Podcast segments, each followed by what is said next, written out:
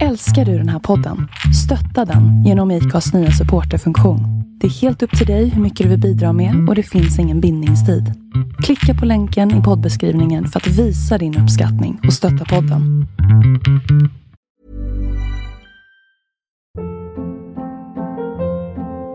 Hold up. What was that? Boring. No flavor. That was as bad as those leftovers you ate all week. Kiki Palmer here, and it's time to say hello to something fresh and guilt-free. Hello Fresh. Jazz up dinner with pecan-crusted chicken or garlic butter shrimp scampi. Now that's music to my mouth. Hello Fresh. Let's get this dinner party started. Discover all the delicious possibilities at hellofresh.com.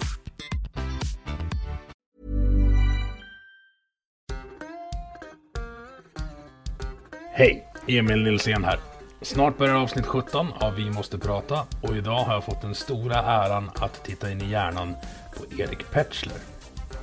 Erik är dialogpolisen som tagit en tydlig ståndpunkt mot den svenska narkotikalagstiftningen. Han är polisen som inrikesministern inte vågar fika med och han är polisen som hans anonyma kollegor på Twitter inte riktigt orkar hantera. Det här blev ett väldigt spännande samtal om ett väldigt spännande ämne. Ni som vill stötta podden gör det lättast genom att bli Patreon på patreon.com vi måste prata. Där ni kan skänka till exempel en dollar per avsnitt. Men innan vi släpper fram Erik så ska jag klättra upp på taket på grannkåken. Ja, nu är jag uppe på taket. Eh, Det är lite regnigt och blåsigt idag men ganska fin utsikt. Och här hittar jag en örn. Men inte vilken örn som helst. Nej, det är Daniel Örn. Som är med och driver något som heter Solfamiljen. Berätta vad det är. Vi monterar solceller i hela Dalarna men även en bit utanför. Jag är lite sugen på solceller. Eh, varför ska jag ha det? Jo, just nu så är det ju en god investering. Du får ett bra med pengar tillbaks.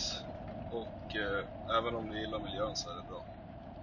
Jag tycker ju om miljön. Jag bor ju i den. Hur, hur mycket pengar kan man tjäna på en sån här solcellsanläggning? Det beror ju på hur mycket el man gör av med, men man kan ju i princip producera lika mycket el som du gör av med över ett helt år. Så du kan ju i princip ta bort hela elräkningen. Då. Det är bra. Jag tycker inte om räkningar. Eh, om man vill veta mer då, vad gör man då? Då går man in på www.solfamiljen.se. Coolt!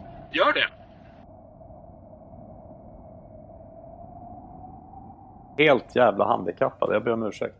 Ja, fast idag är det faktiskt jag som har fuckat upp, tror jag. Alltså, Okej. eh, så. Eh, nu spelar vi in, bara så du vet. Coolt. Eh, och det är det som är idén. Jag, kom- jag har, eh, eller så här, jag har i efterhand, men innan i tidslinjen på podcasten, berättat lite om dig. Och då har jag sagt att du är en eh, polis som på senare tid har eh, blivit profilerad som att ha en avvikande åsikt när det gäller svensk narkotikalagstiftning. Kan det stämma? Ja, jag har väl profilerat mig själv då kanske. Ja, jo. Det var ett medvetet val.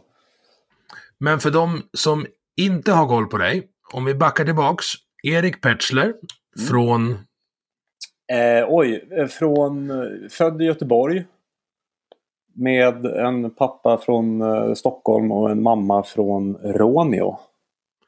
Ja, för du har någon slags Norrlandston i din dialekt. Du pratar ju inte göteborgska. Nej, göteborgskan tror jag aldrig satte sig. Jag flyttade därifrån när jag var fyra. Eh, Men jag är uppvuxen i, ett litet samhälle utanför Jönköping som heter Mullsjö. Ja. Men Norrlandston säger du? Ja, kanske. Men nej. Tycker du? Jag, så här, jag bor ihop med en dialektfascist som jag har gift mig med och hon hånar mina dialektanalyser. Men jag, jag brukar vara rätt bra på att plocka upp andras dialekter när jag pratar med dem. Ja, jag Vilket förstår. Jag förstår. Ja, Hon men sen, också hånar då naturligtvis. ja. Ja, jag har en, en ganska stark eh, dalakoppling också. Kan du glädja dig kanske. Ja, låt höra. Nej, men min morfar var ju från Gagnef. Oj, jag bor ju alltså i Djura, precis på andra sidan älven från Gagnef. Ja, men du ser. Ja, så att vi, och han bodde... Nu gick han bort här för fyra år sedan. Eh, men han bodde i Mockfjärd. Mm. Så där har ju jag spenderat många somrar. Det är fint i Mockfjärd. Och väldigt billiga hus. Kan vi tipsa de som vill, eh, vill flytta hit. Ja. Men du, eh, du blev polis. Mm. Hur kom det sig? Ja, Jag, eh, det var en ganska lång resa för mig kan man säga. Jag, jag är ju liksom gammal punkare. Va? Eh, och, och det finns ju en viss dissonans där. Ja, det finns. Det, det, är en ganska stor klyfta däremellan. Men det, men det var så jag växte upp. Från tidig, liksom typ 10-11 års åldern så upptäckte jag den musiken. Och, eh, och insåg ganska snart, man är ju ganska formbar i den åldern. Eh, och insåg väl liksom att aha, här är ju ett helt liksom, paket med, med musik och kläder och åsikter och liksom sådär. Som man bara kunde slurpa i sig. Och det var ju ganska tacksamt när man var i den åldern. Mm. Uh, nu, nu backar jag bandet ganska rejält märker jag. Men det, det, kan, det, det har beröringspunkter faktiskt. Uh, så att jag är, jag är musiker uh, från början alltså säga. punkare som i spela i band, inte punkare som i gå på konsert? Nej, jag spelade i band. Med varierad grad av kvalitet så, alltså, såklart. Eh, i, i, takt med att vi blev bättre på våra instrument så, så gled vi väl kanske ifrån just genren punk. Och det ligger lite i sakens natur tycker jag. Det kan, jag kan väl tycka att det är lite patetiskt med, med liksom skitduktiga musiker i 50-60-årsåldern som fortfarande lirar punk. Det finns de som gör det ganska bra men, men eh, generellt så finns det liksom en naturlig evolution. Att man börjar spela punk, det är punk för att man är dålig på att spela helt enkelt. Det ska skramla lite. Ja, precis. Eh, men, eh, och sen blev det mer liksom, ja, åt, vad ska man säga, metal-hållet, lite alternativ, melodiös metal sådär. Um, och det där höll jag på med. Jag började som trummis uh, och sen spelade lite gitarr och sjöng och sådär i olika band. Fram till ja, i princip jag var 24-25. Eller tid, lite tidigare, kanske 22-23. Uh, eh, ruttnade lite på det där, stå och harva i replokaler och, och sådär. Uh, och då jobbade jag på en förskola som jag hade började jobba på efter uh, efter jag tog studenten. Och började väl ledsna lite på det där. Det var väl liksom ingen framtid.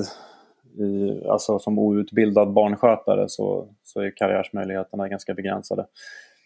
Så eh, i kombination med någon slags 25 års kris, vad ska jag göra med mitt liv? Eh, så tänkte jag mig en yrkesutbildning. För jag har aldrig varit något riktigt läshuvud sådär. Så, eh, och då var jag inne på väktare minns jag av någon anledning. Jag tror att det var liksom ja, men något jobb där man ändå hade med människor att göra i någon form och, och ganska kort utbildning och mer eller mindre garanterat jobb. Och då sa jag det till mina föräldrar som oberoende av varandra, de är skilda. Eh, oberoende av varandra så sa de så här, med väktare, men då kan du lika gärna bli polis. Gör det ordentligt, tyckte de. Inget ont mot väktare nu, men men de sa så och då tänkte jag, jaha, okej. Okay. Um, och så blev det så och det var som sagt en ganska lång resa för att överhuvudtaget bli behörig att söka eh, polisutbildningen. Jag hade inte gjort skitmycket nyttigt i, i skolan, i gymnasiet och sådär. Eh, hade inte körkort, hade väl inte tränat speciellt mycket med tanke på min bakgrund som musiker. Eh, så det var väldigt många steg. Det tog ungefär två år för mig att bli behörig att söka. Och så sökte jag och så kom jag in. Då. Så det, det var så det såg ut. Sen, sen om du frågar liksom så här, ah, varför just polis? Nej, men jag, jag gillar ju att, att, interagera med människor. Människor intresserar mig fortfarande. Eh, efter tio år i yrket, snart elva år i yrket. Så är jag fortfarande nyfiken på människor och, och vad som vad som driver dem. Så det är väl någon sån... Men sen har jag förstått så här i efterhand när jag pratat om det i andra poddar och sådär varför jag blev polis. Jag tror att mycket där och då så tog jag det som en, en möjlighet till personlig, högst personlig utveckling. Liksom. Jag tog det som en utmaning. Att fan, det här ska jag klara av. Mer än det. Mer det än att, liksom så här, att jag drev som något... Så här, jag hade ju definitivt ingen barndomsdröm att bli polis. Eh, det är det liksom- spännande? Jag sitter, jag sitter och antecknar alltså olika sorters poliser. Eh, ja, de som lyssnar på podden och som känner mig vet att min lillebror är, är polis. Jag har många kompisar som är poliser och jag har extremt många kompisar i bekantskapskretsen som söker eller går Polishögskolan nu. Mm. Och så har jag, jag väl kanske inte världens snällaste 20-åring, så jag, hade med, jag har träffat en del poliser genom åren där också, på bägge, så att säga, från, från olika håll. Ja. Eh, och det är Var påtagligt för mig. Eh, I Falun-Borlänge. Ja. Eh, det, är på, det är påtagligt, i varje fall när jag var en liten stökig tonåring och tidig 20-åring, eh, att det fanns olika sorters poliser. Och de som var bra på att hantera oss, som var lite stökiga, det var ju de som själv hade varit lite stökiga. Mm. Jag brukar dra liknelsen med hockeydomare att det är sällan eh, lirarna som blir bra hockeydomare när de slutar spela hockey. Utan det är de som har varit i sarghörnen och stökat som förstår hur man ska interagera med, med eh, stökpojkarna. Ja. Eh, och jag... Men- jag, Men du har ingen sån bakgrund, tänkte jag. Det var det som Nej, var jag, jag hör vad du insinuerar. Men eh, nej, alltså... Nej, jag har aldrig liksom varit stökig så och liksom haft med polisen att göra under den tiden. Vi var väldigt... Eh, vårt liksom, punkgäng, om man säger så, då, vi, vi, det, det var ju musiken som var det viktiga. Liksom. Eh, och sen så, såklart så fanns det ju liksom period, en period där jag var ganska politiskt engagerad. Eh, och, och, då, och då var ju det på den extrema vänsterkanten. Ju Ja, för punken har ju en tendens att bli politisk. Och Den Ja. kan vara politisk åt bägge hållen. Ja, eh, ja, jo, absolut. Men det är väl kl- klassiskt sett så är det väl liksom ett, ett, eh, ett anti-etablissemang-tänk.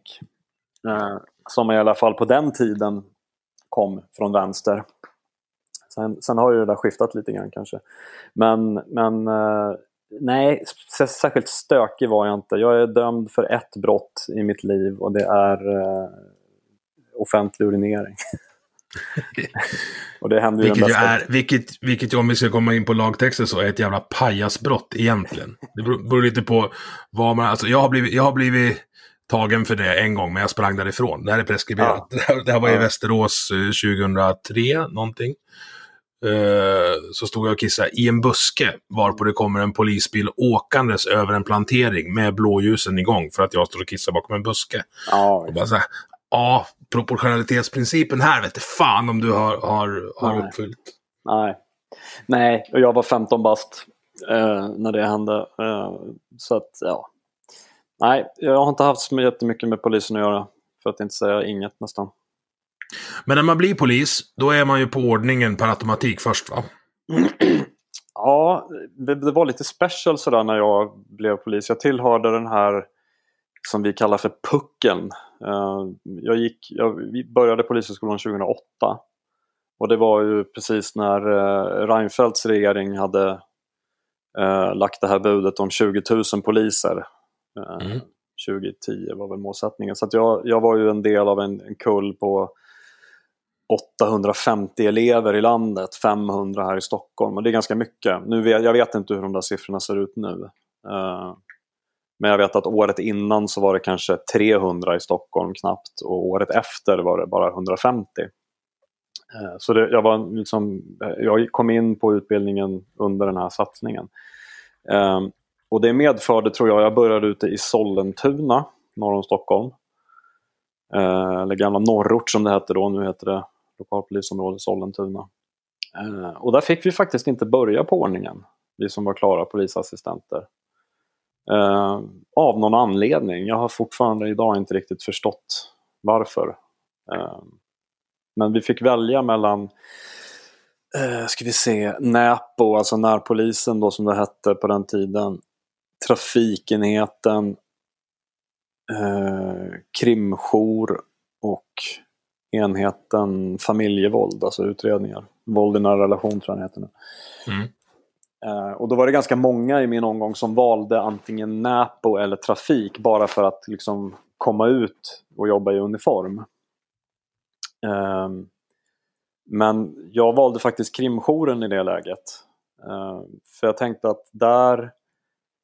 Alltså man blir ganska nischad både på Näpo och trafik. Man blir bra på typ en grej.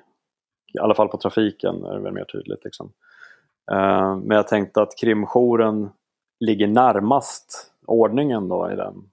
Uh, alltså att man hanterar liksom frihetsberövat som kommer in och man, man, man, samlar, man åker ut ibland och håller förhör vid större händelser och sådär. Um, så då var vi ett gäng som, som började på krimjouren och var kvar där faktiskt. Jag var kvar i nästan två år. Ett år och åtta månader och sånt där. Um, och sen var det så, faktiskt min brorsa är också polis eh, och kom ett halvår efter mig till samma distrikt. Och då skulle han också börja på krimjouren men då var det någon kissnödig enhetschef där som bara nej, nej, det går inte att ha två bröder på samma enhet. Vi bara, nej, varför inte då? Nej, det kan ju bli jäv. Nej, det vet jag inte. Men så var det i alla fall och då, fick, då körde vi någon variant att vi fick växeldra. Så, så brorsan körde, om det var sex eller åtta veckor ute på ordningen och så bytte han av mig på krimjouren så jag klev ut sex till åtta äh, veckor. Uh, och då hade jag... Det där är, det där är ju trams. Ja, det är bara alltså. trams. Det var bara trams. Uh, men det var bra för att då, då... För jag hade blivit ganska bekväm på krimjouren med arbetstider och sådär. Jobbade inte så mycket helger, jobbade bara kvällar, inga helnätter och sådär.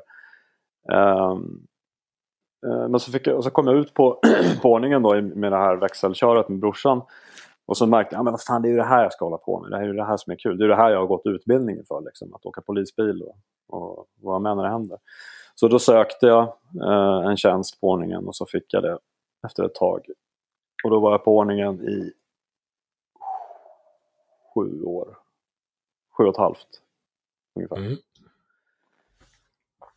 Så så ser ja, min alltså... polisiära karriär ut.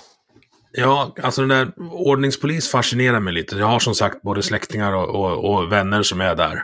Mm. Och jag var lite sugen att bli polis för 20 år sedan. Men när de, eh, när jag får höra vad de hamnar i för situationer. Mm. Eh, så är det nog bra att jag inte blev polis. För det är så mycket folk som jag hade tyckt behövt stryk som hade fått det då. ja. ja, och jag tror att jag hade väl nytta av mina mina dryga åtta år i barnomsorgen tror jag. Mm. För jag insåg ganska snart att står man, står man utanför en krog vid stängning i någon förort eh, Alltså sättet man pratar med berusade vuxna människor det är ungefär som att prata med en 3-4-åring sådär ibland. Ja, jag har jobbat en del dörr genom åren och eh, får en del frågor nu också. Så här, kan, du, kan du rycka in? Det är ingen som, det är ingen som kan ikväll. Så, ja, 5000 spänn svart, annars rör jag mig inte mot, mot kroglivet längre. Alltså, det finns inte en chans. Och det är alltid nej på det. Ja. För det är ju det är ingen krog här runt omkring som skulle betala någon svart naturligtvis. Nej. Jag kom på att jag pratade med en polis nu. nej, men, nej men alltså så här, fulla människor. Mm. När man själv är nykter. Det är det värsta som finns. Ja, det är väl uppe på, på topp 5-listan i alla fall. Någonstans där. Uh... Nej, och sen började jag på dialogpolisen och det var... För det var en ny satsning, alltså det fanns inte? Jo då, uh... jo då dialogpolisen har funnits länge. Okay. Eh, sen 2003 ungefär. Om jag fick för mig att det började någon gång efter Göteborgs ja. eh, kravallerna va? Ja, eh, med anledning av det kan man säga. Eh, och det var inte bara dialogpolisen som, som eh, kom till då utan man, det var ju ett helt koncept som man eh, sjösatte då med, som heter särskild polistaktik. Som just skulle handla om, om arbete med, med folksamlingar och liksom, ja, demonstrationer, fotbollsmatcher och sådär. Eh, och vi tittade faktiskt ganska nyligen, vi var på en, en föreläste för polisrytteriet eh, häromdagen, eh, jag och en mm. kollega. Och då tittade vi lite på gamla filmer från Göteborgskravallerna. För att få liksom så en förståelse. Så här, men varför har vi särskild polistaktik? Varför gör vi som vi gör idag? Och hur gjorde vi förr? Eh, och vi kunde konstatera, liksom, när vi tittade på de här filmerna, att det var alltså sådana filmer, sådana bilder som polisen eh, uppträdde, klädde sig, betedde sig. Det ser vi i liksom Belarus nu. Mm. Och sådana länder. Liksom. Det, det, var hjälm, vit batong, sköld, taktfasta steg, ställningskrig. Eh, ja, fascinerande alltså. Sen var, alltså jag var ju runt 20 år. Jag flyttade, jag flyttade hem från Göteborg tre veckor innan det där hände. Mm -hmm. eh, så jag satt, jag satt och följde det. De var ju på min gata. Alltså jag bodde ju bredvid Hvitfeldtska gymnasiet när jag bodde mm -hmm. där. Mm. Eh, och nu vet jag att jag har en del 15, 16, 17-åringar som, som lyssnar på den här podden och de var ju inte ens födda då. Så ni kan, ni kan kolla Göteborgskravallerna. För, ja. Och lyssna nu noga alla poliskompisar jag har där ute. Jag var ju mer på polisens sida trots det uppträdandet. För det var ju, alltså det var ju, det var ju, det var ju gatustrid i mm. Göteborg. Då. Ja, det var det. Jag var helt vansinnig när jag såg de här eh, alltså bilderna. Alltså, när de eldar på Avenyn och... Ja, och det där det där blir ju intressant. Vi tittar ju på dem och, och vet du, min, min gruppchef på dialogpolisen han, han har jobbat som polis väldigt, väldigt länge och han, han var ju där. Eh, åkte ner från Stockholm och, och jobbade. Och, och det, man, det man ser och det man minns, man pratar ju om Göteborgskravallerna men, men det var ju också väldigt många, eller ett flertal i alla fall över de här tre dagarna, stora demonstrationer med liksom 20-30 000 deltagare som gick helt fredligt till. Mm. Um, så det får man också komma ihåg. Det var väldigt mycket folk och det var en speciell liksom, tid och det var en speciell händelse med, med EU eh, ordförandeskapet, Göran Persson och så skulle ju liksom George Bush komma dit samtidigt och, och hälsa på alla. Så att, ja, det var, det var speciellt. Jag hade alibi, jag var ju på Hultsfredsfestivalen då. Ja, nu, precis. Och du var ju inte polis då, men Nej. hur ser det, alltså om en liknande situation skulle uppstå nu, hur ser dialogpolisens uppgift ut när det väl har skitit sig? Alltså det känns... Är ja, det inte alltså, som att ni, ni då, då är det färdig dialogat ja, liksom? Ja. När det jo, börjar flyga är, brandbomber? Jo, så är det ju. Så, så, är det ju såklart att liksom dialog, vi kan inte, vi kan inte samverka med folk i, i, i det röda läget liksom. Uh, utan då, då, är det ju andra enheter som får ta vid. Vårat arbete är ju, den är, det är ju Alltså om man ser till dagen D då, liksom, för demonstrationen, själva genomförandet. Då har ju vi, då har vi gjort nästan 90% av vårt jobb. Liksom. Mm. Uh, och hur ser det ut? Nej men det ser ut, i vardagen ser det ut, alltså det är väldigt mycket omvärldsbevakning. Vi hänger med liksom i, i och följer alla möjliga mediekanaler och grupper och, och individer och sådär för att liksom besitta kunskap om om, om samhällsutvecklingen. Och det var ju en av punkterna som polisen fick kritik för efter Göteborgskravallerna i den statliga utredningen som tillsattes. Det är liksom de bevingade orden att polisen måste bli bättre på att förstå samhället den verkar i. Eh, och det, det, är det vi gör. Sen har vi, sen har vi liksom byggt upp, nu har jag jobbat snart två år på dialogpolisen så mitt, mitt kontaktnät är väl ja, inte skitstort liksom. Men vi har ju kollegor som har jobbat där betydligt längre som har under åren liksom byggt relationer med, med grupper och, och liksom har ett kontaktnät som, där folk hör av sig. Liksom och så här, ah, vi ska demonstrera, vi ska göra det här. Nu har det varit jättespeciellt med, med pandemin och sådär men vi har haft att göra eh, ändå. Eh, så. Det fin alltså jag tänker att då måste du ha kontakt med eh, folk över hela spektrat. Alltså mm. det, oavsett politisk härkomst så vill man ju demonstrera ibland tydligen. Mm. Uh, och det finns något som kallas för hästskoteorin, att ju längre ut på kanten man kommer desto mer lik blir man till slut. Uh, och du får ju prata med både AFA och NMR antar jag. Ja, alltså vi, vi, jag går inte in och recenserar liksom olika grupper och sådär. Det, det, det, är en trovärdighetsfråga. Men, men vi brukar säga att vi, prat, vi pratar med dem som alla pratar om. Uh, vi har inga problem att samverka med, med vem som helst egentligen, vilken grupp som helst. Förutsatt att den gruppen vill samverka med oss. Det är ju inga liksom, tvångsåtgärder vi kommer med. Vi ringer upp och säger att nu ska vi samverka här annars. Liksom. Det, så, det funkar inte så. Um, och vad är, på, vad, är, vad är vinsten för dem då? Alltså de, eh, om vi kallar dem extremisterna oavsett, oavsett sida. För det måste finnas någonting i potten för dem för att vilja samverka. Ja, vinsten kan vara att eh, en, om vi tar en, en hypotetisk grupp som kanske till, som metod har valt att vi säger, inte söka tillstånd för sina manifestationer. Eh, och nu, nu pratar vi inte, nu, nu lägger vi pandemin åt sidan och den speciella lagstiftningen vi har nu rörande det här. Men i vanliga fall så kanske det finns grupper som, nej men vi söker inte tillstånd på grund av anledning. Eh, så kan det ändå finnas en vits med att ha någon kontakt med polisen för att eh, om man dyker upp som grupp oanmält på en offentlig plats så kan det innebära att poliser blir tagna på sängen. Oj, vad gör den här gruppen här? Eh, de har inte sökt tillstånd och så kanske det blir mer repression än vad det hade varit eh, om man hade haft i alla fall kanske en timme eller två förberedelsetid. Liksom. Eller alla bara alltså ham man hamnar på ett högre steg i, i, i trappan, liksom upp mot, vad kallar den, våldstrappan? Eller vad kallar den? Nej, nej, inte nödvändigtvis våldstrappan, men... men, men nej, alltså, men för, alltså insatstrappan. Ja. ja, men i bemötande så kan det, det kan, det kan uh, skilja lite. Uh, alltså poliser gillar ju när, poliser gillar ju att ha kontroll. Och, och liksom dyker upp något som som kanske ser lite farligt ut men inte, som inte är farligt och så har man inte haft någon kunskap om det eller kännedom om det tidigare så, så kan det bli sämre än om man hade haft liksom en så här, ja, det passet så vet man att ja, men då, idag klockan ett så ska den här gruppen stå där. Kanske för att då den, den gruppen har ringt till dialogpolisen och sagt det. Uh, det blir väldigt hypotetiskt alltihop men det har att göra med ja, jag, jag vill inte gå in på, på liksom enskilda grupper och så. Här. Vi kan lämna grupperna och, och, gå på lagstiftningen som jag har en fråga om, för jag tycker den verkar rätt luddig. Alltså, man ska söka tillstånd för, eller man bör söka tillstånd för demonstration, mm. men det är inte olagligt att bedriva en icke tillståndsgiven demonstration. Nej, eller alltså så här. Det, en icke tillståndsgiven demonstration har lika starkt grundlagsskydd som en tillståndsgiven. Eh, tillståndsbiten handlar bara om, det, det regleras med ordningslagen.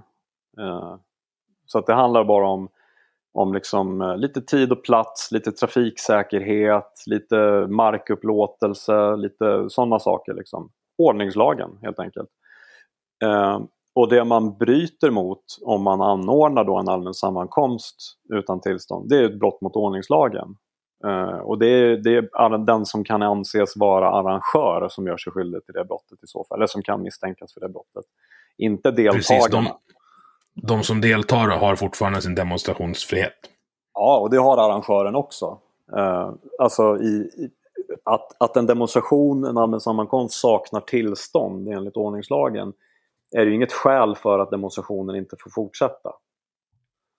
Vi får inte, Nej, vi får det... inte upplösa en allmän sammankomst för att den inte har tillstånd. Och det tycker jag är en, en ganska spridd eh, missuppfattning att de, att, eller de, ni, får, alltså är det en icke tillståndsgiven demonstration, låter ju utåt som att det är någonting olagligt. Ja, och det är ju, det är ju, jag tror att det är lite vårt fel där också, att vi inte är tydligare där med lagstiftningen i kommunikationen. För man pratar, det ser man också, man ser poliser som pratar om olagliga demonstrationer och, och liksom så journalister som skriver olaga demonstration. Nej, det finns inte. Det finns inga olagliga demonstrationer. De är grundlagsskyddade. Det som blir blir ett brott mot ordningslagen. Liksom. Nu har det gått 25 minuter utan att vi har pratat om narkotika. Det var ju, det var ju spännande. In, inklusive tekniskt strul, på, eller exklusive tekniskt strul från början. Ja. Men det, det, är det, det är det vi ska prata om idag. Ja, jag har inte eh, bråttom. Så det är bara... Nej, inte jag heller.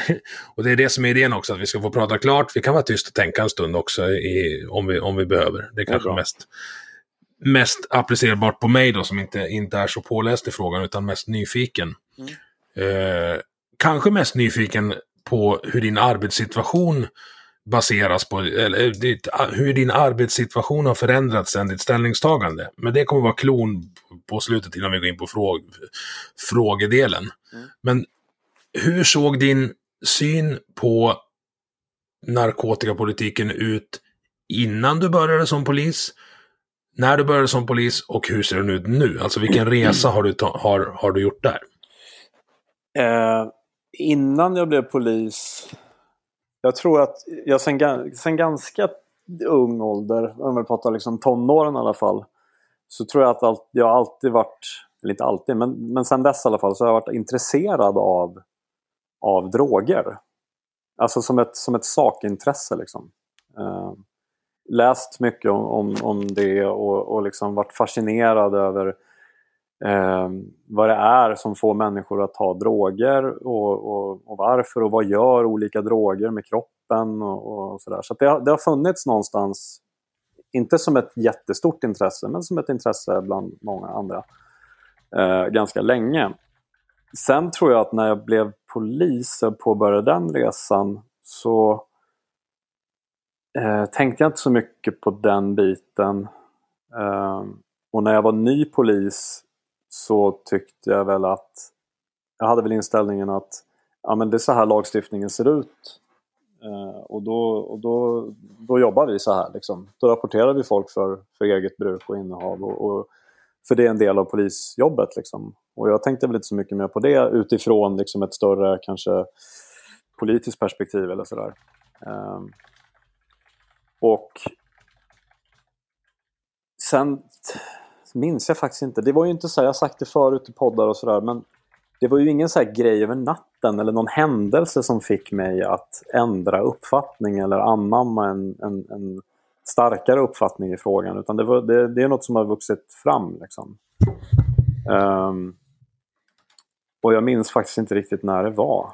Hur länge jag hade jobbat som Jag kanske hade jobbat som polis i tre, fyra år. När jag började läsa mer om det här och liksom, så började jag dela så här, eh, artiklar på Facebook. Och så var jag jättenervös för det för jag visste jag hade mycket, mycket många poliskollegor som vänner på Facebook. Så tänkte jag, oh shit nu kommer det, kommer det bli stökigt här på jobbet. Men det blev det ju inte och så trappade jag upp det där, kommer jag ihåg. Det var mer och mer liksom radikaliserat i, i tankegodset.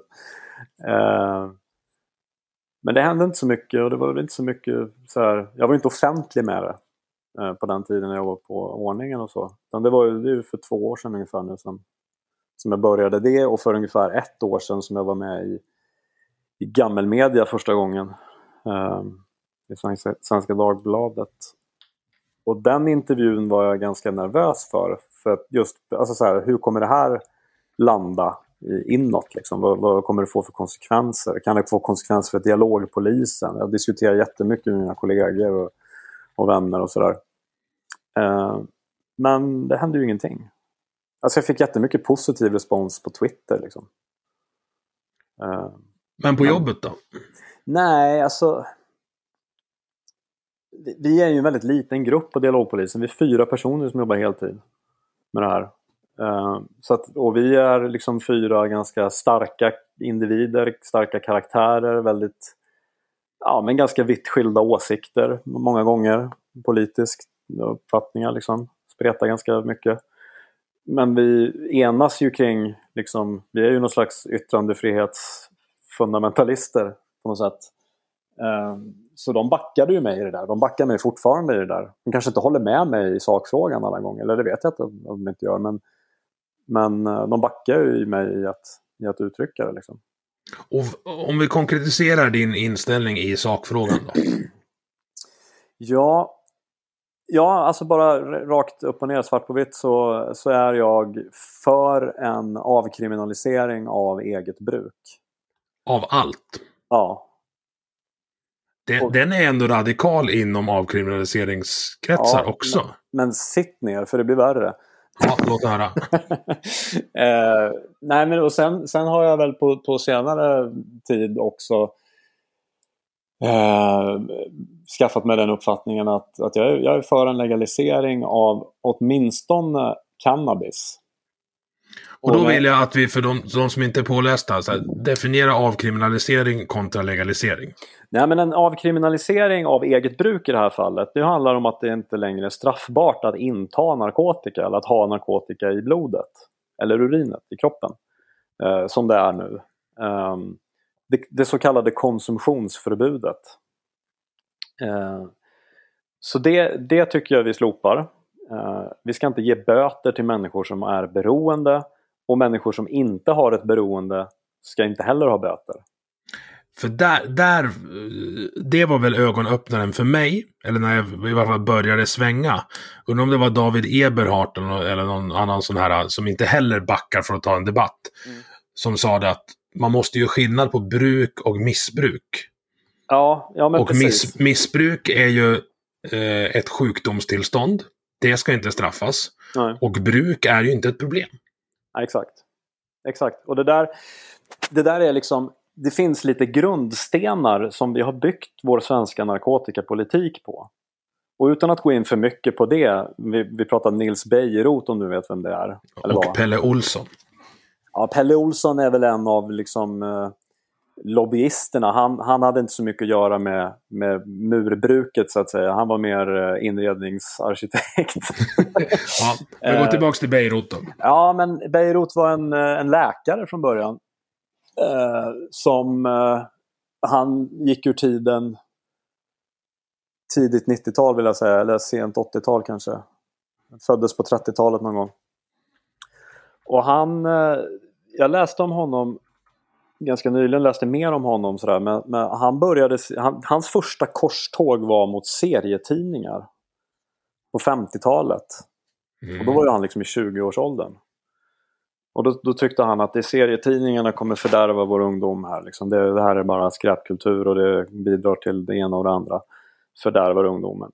Han fick väl inte skitmycket gehör för det, antar jag.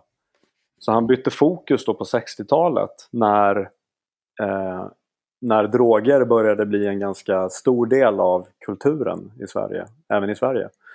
Um, och då var det ju ganska mycket så här, det var hippierörelsen med cannabis, det var även uh, nationaldrogen amfetamin uh, som började liksom eh, uh, sprida sig från hemmafruar som, som var den stora konsumenten på, på 30 och 40-talet, 50-talet av amfetamin som ett bantningspiller mer eller mindre för att orka med hushållssysslorna. Eh, så började det även bli liksom injektions, injicerat här, eh, amfetamin Eh, blev ett problem liksom i gatubilden och sådär. Och sen kom även heroinet tidigt 70-tal till Sverige. Sådär. Eh, och det där såg han och han såg det som ett, ett främmande fenomen. Han såg det som ett angrepp på samhällskroppen. Han pratade mycket i sådana termer. Smittobegreppet, en sjukdom, en farsot som spred sig. Narkomani var han som myntade begreppet. Liksom. Och, och, idén gick ut på att det, det smittar. Eh, man, blir, man blir beroende bara, bara man tar en drog. Eh, och äldre narkomaner lär upp yngre att, att hur man liksom uh, injicerar heroin. Och, och cannabis var ju då den här inkörsporten till tyngre droger. Eh. Det, alltså gateway-teorin eh, kallas det. Och ja. den är väl motbevisad i forskning ungefär hur många gånger som helst. Ja, första gången faktiskt typ på 70-talet. Men det talar vi fortfarande om. Eh. Ja, och så, alltså, men den, jag är ju som jag sa tramsallergiker. Mm. Eh, och backar man då så här, ja, alla, alla, det kan, det kan nog stämma att alla som dör i överdos av heroin har börjat med cannabis. Men de har ju också börjat med folköl och ofta även, ofta även mjölk. Precis. Ja. Skogaholm, Skogaholmslimpa är en eh, inkörsport till heroinberoende. Ja, nej, går, alltså... Man kan inte dra den logiska slutsatsen. Då, då ska man ju, alltså, pratar man om det, bra, då behöver vi inte prata med dig något mer. Nej, för det, det, handlar ju om, om att blanda ihop korrelation och kausalitet. Mm. Det är ju som att säga, ja, det regnar idag och då ser vi jättemycket paraplyer ute. Men alltså det... måste paraplyer orsaka regnväder. Exakt, exakt. Och det, så, så är det inte. Eh, nej men så att vi har vissa byggstenar som jag skulle komma till i narkotikapolitiken. Och det är gateway-teorin. Det är eh, allt bruk är missbruk. Eh, det går inte att bruka någonting. Utan det är, bara, det är missbruk. Och eh, Fan, nu tappade jag tråden. Jag hittar, ja, säkert, jag hittar säkert den. Jag hittar säkert den. Men, men om vi, vi, vi, kan nöja oss med de två så länge. Nej, men det var Beirut som var liksom... Uh, var det Beirut som var tråden? Ja, be, ja nej, men det fanns, det fanns en till där som jag... Fan också. Jo, men, ja, men det har lite att göra med, med, med, med bruk kontra missbruk. För det finns också siffror på det. Det finns forskning och, och studier på hur många eh, som utvecklar ett missbruk. Alltså hur många droganvändare som har ett riskbruk, missbruk, beroende. Det finns ju olika sådana termer. Liksom. Mm. Och, det, det, och det, finns liksom, det har man gjort studier på alla droger. Allt ifrån nikotin eh, och alkohol till liksom kokain och heroin. Och det, det fluktuerar lite grann beroende på substans. Men det ligger någonstans mellan 5 och 25 procent beroende på substans. Heroin var lite högre, tror jag, uppåt 27-28 procent där. Um, så det, och det tar man ju inte hänsyn till, men konstaterar man det, dels det, och så kan man också konstatera då att gateway-teorin är trams, som du säger. Då faller ju hela narkotikapolitiken. Då finns det liksom ingenting kvar att stå på. För det, det är fortfarande det här vi, vi, vi jobbar med och jobbar mot. Det narkotikafria samhället. Det var det Beirut formulerade och det är liksom det. Det är ingen som har tagit avstånd från den visionen. Men varför gör man inte det då? Alltså är man så tungt investerad uh, i det här tankesättet så att man, liksom, om jag tänker från politiskt håll, ja. att man då sparkar undan benen för sig själv. Alltså vi har stått och haft fel i, i, sedan 70-talet. Det tror jag är en jättestor del i det. Uh, man har, det. Ja, absolut. Man har investerat ett jättehögt förtroendekapital i den här frågan. Eh, Norges, var det typ hälsominister? Eh, han gjorde ju det för två år sedan tror jag, ett år sedan kanske. Då gick han ut och sa, jag har haft fel. Jag ber om ursäkt. Och att, och att tänka sig en, en, eh, en minister idag i Sverige göra det, det, det är jättesvårt att tänka sig det. Att, att de går ut och säger jag har haft fel, vi har haft fel, Socialdemokraterna har haft fel. Eh, alla riksdagspartier i den här frågan har haft fel. Vi ber om ursäkt, nu måste vi göra någonting åt det. I förra avsnittet så pratade vi med Aron Flam om, om, eh, vi pratade väldigt lite narkotika för att vara en podd med Aron Flam. Men just det här om hur åsikterna i Sverige skiftar som en oljetanker. Mm. Och jo, jag hade ett samtal. Ja, och ingen säger åt dem som åker med på tanken, utan helt plötsligt står de åt andra hållet och så är man full gas och säger man, nej men vi har varit på väg hit hela tiden. Ja. Ja, det där, ja, jag känner igen det. Jag pratade med en, en kompis för några veckor sedan. Han, sa, han formulerade också så lite grann att om två, tre år så kommer ju liksom Lena Hallengren stå i, i, i tv och säga att men vi har alltid varit för en avkriminalisering. Mm. Och få mig att tvivla på min mentala hälsa. Liksom. Det folk inte förstår är när man helt plötsligt själv är Sivert Öholm. Eh, när, han, när han skulle ge sig på eh, hårdrocken där. Eh, är du kvar? Ja, jag fick något ja. varnings... Ja, jag fick, jag fick också den. Så ja. vi, vi, vi pratar på och hoppas att det, att det, det ja. spelas in. Ja, det är bra. Vad sa du? Sivert Öholm? Jo, men Sivert Öholm var ju jätterädd för hårdrocken. Precis som Beirut var rädd för, för serierna innan han var rädd för amfetamin. Mm. Uh, men fo folk inser inte, och jag, alltså jag hamnar där ofta när jag känner att vänta nu, är jag, är jag Sivert nu? Ja. Uh, men det, alltså, det handlar om rimlighet och dosering uh, av, av, av allting. Mm. jag tycker det är ytterst orimligt eh, på straffskalan eller, på det, eller i det allmänna rättsmedvetandet. Jag har två döttrar, sex och tre år. Jag kan sätta dem i vagnen, gå in på bolaget och köpa 10 liter sprit. Lägga det under barnvagnen och knata ut. Och det är ingen som ens höjer på ögonbrynen. Kanske om jag gör det tre dagar i rad, att någon liksom börjar fundera på vad, vad det, här, det här är nog inget bra. Men däremot och för du bor i ett ganska litet samhälle så de kanske känner igen dig där till och med. Ja. Jag har ganska många bolag att välja på här i Stockholm. Ja, precis. Alltså, och det, det är det som är min poäng. att Motsätt då fem gram av någon eh, olaglig substans. Mm. Eh, så är det ju, det skulle bli SOS-utredning, det skulle bli eh, rättegång om man inte tar straffföreläggande. Alltså det är fan inte rimligt. Ja, du skulle kunna förlora barnen. Ja, Eh, en sån sak liksom. Och jag, tycker om att prata om, om Systembolaget med gärna, ju, ju, mer radikalt motsatt folk är till avkriminalisering och legalisering, ju mer vill jag prata om Systembolaget. Mm. Ja, och jag har ju märkt, det finns ju, om vi tittar på, på partipolitiskt, vilka det är som, som börjar prata om, om avkriminalisering och till och med legalisering. Ja men då hamnar vi i ungdomsförbunden och då hamnar vi på LUF och SUF. Mm. Uh, det är de som har tagit upp frågan lite. Men de är ju även för en... De tycker att alkoholen är för hårt reglerad. Uh, för de vill ju se liksom, de vill kunna köpa vin på ICA och sådana grejer. Liksom. Uh, och där, där tappar de mig i alla fall. För jag är, alltså, och jag har blivit kallad drogliberal. Eh, och jag är liberal när det gäller det mesta. Men det är fan inte en liberal uppfattning att tycka att cannabis ska säljas av staten, hårt reglerat med öppettider och, och, och liksom eh, och sådär, åldersgränser. Det är ingen liberal uppfattning. Nej, Jag, jag tycker, jag tycker att alkoholmonopolet och regleringen, på sätt, sättet vi reglerar drogen alkohol i Sverige, tycker jag funkar ganska bra sett i ett svenskt kulturellt kontext. Liksom. Det skulle inte funka i Grekland eller i Spanien. Liksom. Men, men, eh, men här tycker jag att det är väl den minst dåliga lösningen. Ja, men vad kul. Då är vi, då är vi inte överens. Nej. Nej, men så här, där jag bor, i skogen, Mm. vi behöver ingen systembolag. Nej. Det är alltså tillgängligheten på sprit här är eh, 100% dygnet runt. Om man, alltså, om, man, om man nu vill få tag på det.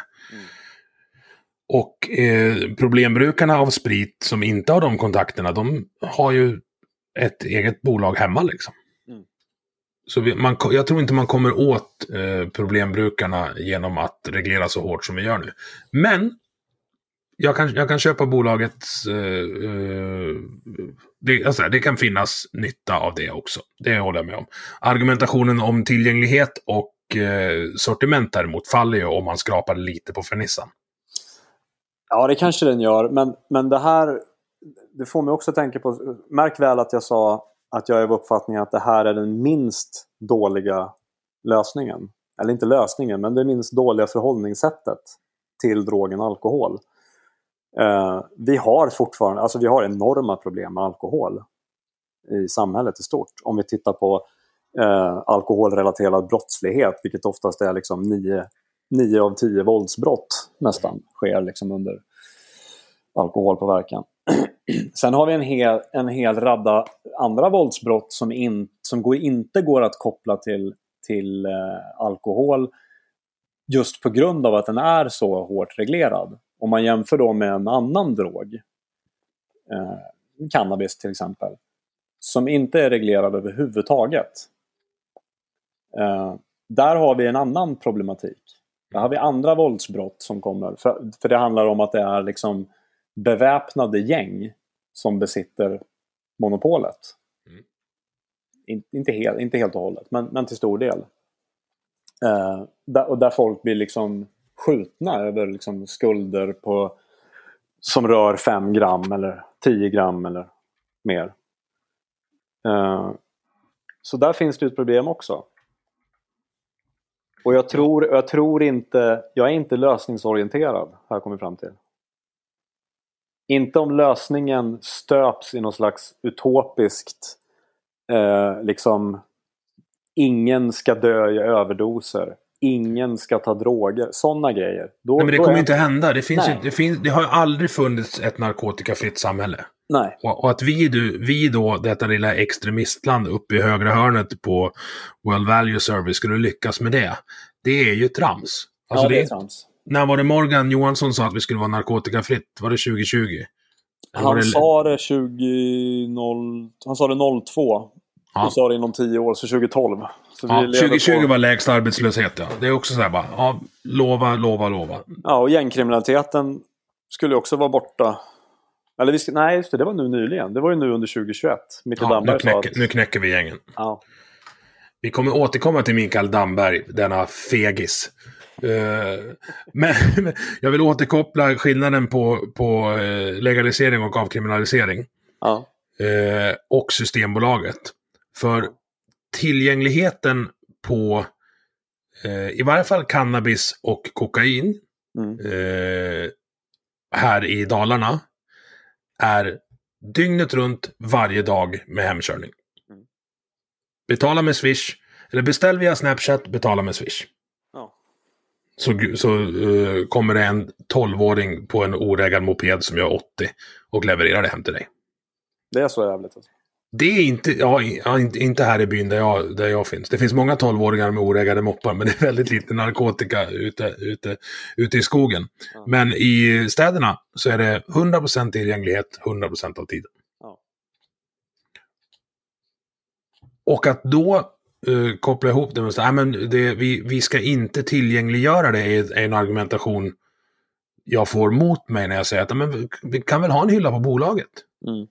Kanske en, ett, ett inre rum på bolaget dit det är 25-årsgränsen som komma in. Mm. För att Alltså jag, jag blir vansinnig på de här äh, dårarna åt andra hållet som tror att ja, men så här, om, vi, om folk får ha växthus hemma så kommer ingen få cancer. För de människorna finns ju också. Ja, nej och det är ju inte heller sant. alltså, nej, det finns ju den sidan också. Um, ganska marginaliserade och skulle jag ändå tycka. För dem, jag tror inte de människorna är, är liksom... De för sig nog inte så bra i samtal kring de här ämnena. För de är lika, de är lika sam, samtalsstoppande som, som eh, vissa av de här som vi kan kalla, ja, vad ska jag kalla dem, förbudsivrarna. Det låter ju hårt. Ja, noll, nolltoleransklanen. Ja, nykterhetsrörelse. Nej, jag vet inte vad jag ska kalla dem. Eh, Men om, om vi återkommer... Ja, kör. Ja, eh, bolaget här, jag ska utmana din, din tankegång där. Mm. Eh, senast jag läste en undersökning, vilket ju är något, något år sedan, om alkoholskador eh, i del av befolkning. Mm. Så har Sverige och Tyskland och Frankrike samma del alkoholskador. Mm. Och i Frankrike och Tyskland så kan du ju köpa vin på ICA. Mm. Dygnet runt. Ja. Så då har ju bolagets eh, existensberättigande, det, det finns ju inte då. Sen kommer det inte, det kommer gå åt helvete om vi släpper det fritt på en dag på ICA. Mm. Då kommer ju, då kommer, alltså vi kommer tunna ut jorden bakifrån i alla fall av de alkoholberoende. Ja, ja alltså jag är ingen, jag är inte, jag är inte liksom en, en, eh, en stenhård försvarare av alkoholmonopolet som det ser ut idag. Uh, absolut inte jag, jag kan också, alltså så här, jag själv, jag gillar vin. Goda viner liksom. Uh, och har man missat att köpa vin, om man vill nu bli sugen på det på en söndag, ja då, då får man ju ingen vin. Liksom. Och då kan jag känna så här, men vad fan är problemet? Kan inte jag få gå ner till en, till en sorterad bra vinbutik mm. som är öppet liksom och köpa vin? Eh, där ser inte jag något problem. Eh, men liksom, kan, kanske inte som du säger eh, liksom, över natten eller över en vecka. Att man kan gå in på liksom, en tobaksaffär och så står det liksom, som det gör när man är runt Medelhavet. Sån liksom, dundersprit som ett impulsköp vid kassan. Liksom. Eh, det kanske skulle haverera eh, ganska snart. Eh, men som sagt, jag är inte gift med, med, med alkoholmonopolet, absolut inte. Eh, jag, tycker att, jag tycker att grundbultarna i det. Om man ser till, ja, men om man ser till öppettider, eh, tillgänglighet, åldersgräns framförallt och framförallt kvalitetskontrollen. Ja, för den är obefintlig nu. Ja, ja alltså när det gäller andra droger. Ja. Men på bolaget är det ju, är det ju liksom... Det är svår, inte så mycket liksom så här förgiftningar av träsprit när man köper på bolaget. Liksom. Det, det finns ju inte. Nej. Um, och, och, det kunde man ju se under, under alkoholförbudstiden i USA. Eh, där man istället då, i och med att det blev förbjudet så, så började man smuggla och sälja. Och vad smugglar man? Ja, men man smugglar ju starksprit. Min, mindre uh, vikt per ja. vinstdollar. Ja, men precis. Mer, mer alkohol liksom. Uh, man smugglar inte bärs liksom. Eller vin för den delen. Utan, och då, och det, gällde, det ledde ju till att folk drack mer alkohol. Om de drack starksprit bara istället för att kanske tunna ut det med ett par öl också. Ehm, så det får sådana konsekvenser. Sen, sen tror inte jag himlen ramlar ner. Det trodde man ju när, när bolaget började med lördagsöppet. När nu det var. Men det var väl inte sådär hysteriskt länge sedan. Nej, det var nog runt ja, det är 20 år kanske, millennieskiftet någonstans. Ja, någonstans där. Och det, bör, det började ju med att de hade öppet eh, eh, till sju på torsdagar. Just det. Och den timmen började ju slåss, var det ju också liv om. Ja. Att nu kommer, nu, nu, nu blir det Mad Max. nu har vi en timme till på oss och bara ja. dynga ner oss fullständigt här. För det är, det är ju allt, alltså det är en ekonomisk eh, del också. Alltså, eh, en människa som är ekonomiskt utsatt men har ett alkoholberoende kommer ju inte dricka mindre. Men om den personen då tvingas gå på krogen efter klockan sex för att få ta på dricka att ölen kostar 80 spänn istället för 20 på bolaget. Det kommer ju drabba ekonomin i slutet. Ja, och jag tror att det där, det, det finns ju något som heter totalkonsumtionsmodellen. Uh, har du hört den någon gång? Nej. Den är, den är, den är förbudsivrarna kär, om man säger så. Ehm, den går ut på, den har varit liksom, man pratar om den i, i, i alkoholfrågan. Har gjort det ganska länge och nu har man börjat ifrågasätta den lite grann. Så att, och det, det har att göra med liksom att ju fler som dricker i, i ett samhälle, ju fler som använder alkohol, eh, desto mer skada och lidande blir det i samhället i form av ja, de skador som alkohol för med sig. Och, och nu har man även börjat prata om det eh, gällande andra droger, speciellt kopplat då till när man diskuterar det som Portugal gjorde för 20 år sedan och det som Norge nästan lyckas med nu. Eh, de harpunerade ju fullständigt förslaget nu, Arbeiderpartiet. Eh, och sa att de inte kommer rösta igenom rusreformen. Så vi får se hur det blir med det där. Och det är att, det är att man gör som du, du förespråkar, att du avkriminaliserar eget bruk av allt.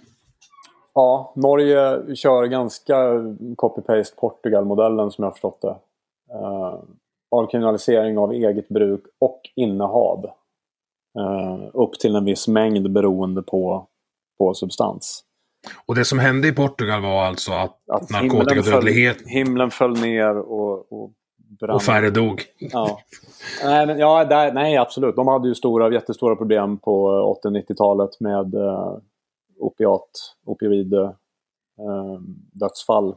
Eller heroindödsfall ska jag säga. Um, och Schweiz hade ju samma sak. Och de pratar vi mindre om i Sverige och det tycker jag är synd. För att de lyckades om möjligt ännu bättre än Portugal. De hade enorma problem. Uh, och först, folk låg liksom i driver och dog på gatorna med nålar i armarna. Det var liksom hemskt. Och första lösningen, då var det en polisiär lösning. Och då gjorde man någon slags så här, typ Christiania-variant. Att man flyttade alla missbrukare till en park. Så visste man var de var. Ja, exakt. Då ligger de där och dör istället. Och så kallar man det för Needle Park. Char charmigt. Ja, supercharmigt. Tills, tills eh, presidenten var det väl då. Eh, som tyckte att nej men så här kan vi inte ha det. Och så började man med statlig legal förskrivning av heroin. Eh, folk kom till ett, ett ställe där man fick heroin. Man uppmanades att röka sitt heroin för att minimera riskerna med liksom blodsmitta och överdos. Um, och så fanns det också en enorm apparat med liksom vård, eh, samtalsterapi, någon arbetsförmedlingsliknande situation. Och folk började ingå i ett sammanhang. Mm. Och det fanns liksom inga krav på, på drogfrihet som det gör här. Att liksom, om du kommer in på ett behandlingsprogram som, som missbrukare då, så, och så får du ett återfall, ja, då sparkas du ut. Liksom. Um, Ja, det är så jävla dumt. och det blir dummare än så. Det finns ju program där du så här, vill du bli drogfri? Så måste, måste du klara ett kissprov innan vi släpper Så in måste, dig. du, så måste du vara drogfri. Det är ju här, det, är, det är lite Kafka-varning på den. Liksom. Ehm, Ja, har du några siffror på hur många som blir beroende, jag tänker så här, som provar heroin? Ja, alltså, jag, jag nämnde ju det där. Det finns, det finns siffror på, på, på de mesta drogerna och det fluktuerar lite mellan 5 och 25 procent ungefär. Och jag tror heroin de senaste var lite mer, om det var uppåt 30 procent, 27-28. Sen, sen är det oklart för mig om, om man, vilka man räknar in. Mm. Alltså, för det säger ju sig självt. Använder man heroin, eller så här, det säger inte alls sig självt. Ehm, och här, här blir jag, nu har jag radikaliserats ännu mer. Det finns en, en amerikansk eh, forskare, psykiatriker som heter Carl Hart. Mm. Eh, som nyligen släppte en bok som heter Drug Use for Adults. Eller Grown-Ups tror jag den heter. Ehm, och han kom ut i samband med den boken så kom han ut som regelbunden heroinanvändare. Han använde heroin tämligen regelbundet. Eh, I rekreationssyfte. Ja. Och har gjort det i ungefär fem år. Eh, och det är ju ett no pun intended svårt piller att smälta. Mm. Att inse att det faktiskt går. Men om man då tittar på siffrorna så har vi ju då 70% av de här som inte utvecklar sådana problem som beroende och missbruk. Men som sagt, jag vet inte riktigt vilka man räknar in där. Om, om så här, någon testar heroin en gång. Ja, är det inräknat då liksom i den statistiken? Det vet jag inte. Nej, och det beror ju på att det är, oftast är det ju svart eller vitt. Alltså det är väldigt polariserat där, vilket gör att det blir kontraproduktivt. Säg, som du, du nämnde ordet riskbruk. Mm. Och förmodligen så är det ju ingen som vet mer om man börjar närma sig ett riskbruk än den som brukar. Nej. Och om den då vill ha hjälp med det här, Mm. så vill den ju ha hjälp av vården, inte av polisen. I- Ja, det, det får man väl utgå ifrån. Ehm, och det är väl det som jag såg nu där, där, när, där Norge skulle ha röst, röstat igenom sin rusreform. Men deras eh, socialdemokratiska systerparti eh, sa nej. Så tittar man på, det kommer att bli en rusreform men det kommer inte bli en, en eh, avkriminalisering generellt så som, beslut, så, så som förslaget låg i, i utredningen. Eh, man tittar på något man kallar för differentierande påföljder. Mm. Och det låter ju fint. Men det handlar om att är du missbrukare, har du ett missbruk så ska du inte ha böter. Men då är vi så här, men vem avgör det då? Ja, då tittar vi på det. Kollar liksom vad de säger om det här arbetarpartiet. Ja, det blir ju polisens uppgift. Och att låta polisen definiera ett missbruk, det tror jag är en synnerligen korkad idé. För att det räcker ju med att man så här, om polisen hittar på någon och så är den, har den lite heroin på sig och den kanske till och med är påverkad av heroin. Och, och polisen frågar, har du ett missbruk? Och personen bara, ja det har jag. Jag är fast i heroinet. Eh, jag måste ha det varje dag, jag är hemlös och, och, och hela den biten. Eh, och så kanske polisen hittar lite cannabis på den personen. Så jaha, har du ett cannabismissbruk också?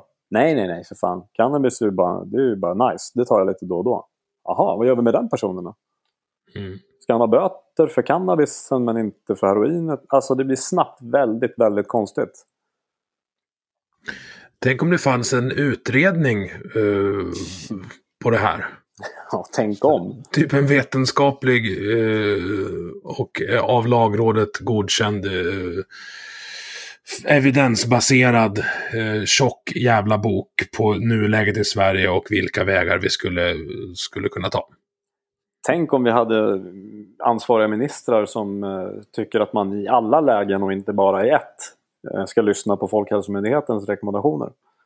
Precis vad jag ville komma till. Alltså Folkhälsomyndigheten som vi ju har, har bugat och bockat för kanske inte helt smart det senaste året har ju faktiskt föreslagit för Lena Hallengren att du vi kanske skulle tillsätta någon och titta på det här. Ja. Och responsen då var så här, ja, det kanske vi kan göra, men jag vill inte ha de här och de här och de här slutsatserna. Nej, precis. Och bara, vad fan är det här? Mm.